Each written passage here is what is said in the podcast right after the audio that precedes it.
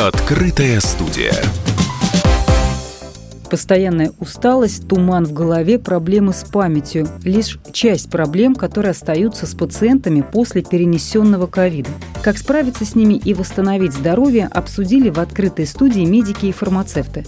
Почему подход к реабилитации должен быть комплексным и от чего врачи порой сравнивают пандемию с войной – рассказал заведующий отделением психического здоровья клиники Rehab Family, кандидат медицинских наук Юрий Емельянов.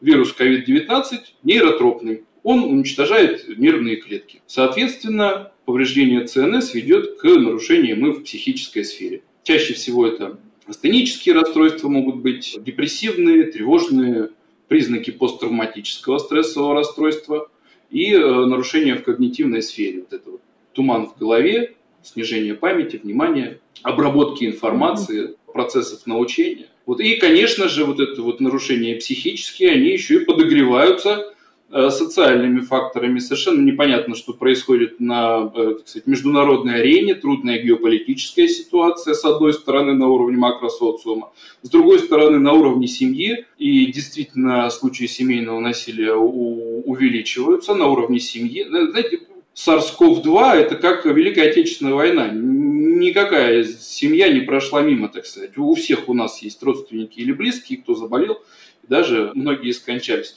И это все очень похоже на действительно боевые действия, и здесь вот без защиты нас, специалистов, к сожалению, не обойтись. Что касается конкретных э, рекомендаций, то, конечно, нужно конкретно, индивидуально подходить к каждому пациенту. Универсалии здесь вот все-таки не, не, очень хорошо будут работать, потому что я против самолечения. Вот таким образом мы вот живем в очень непростое время, и очень хочется думать, что вот все это кончится скоро, а не факт.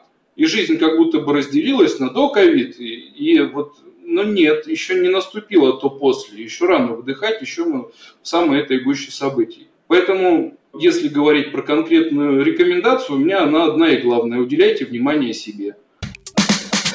Открытая студия.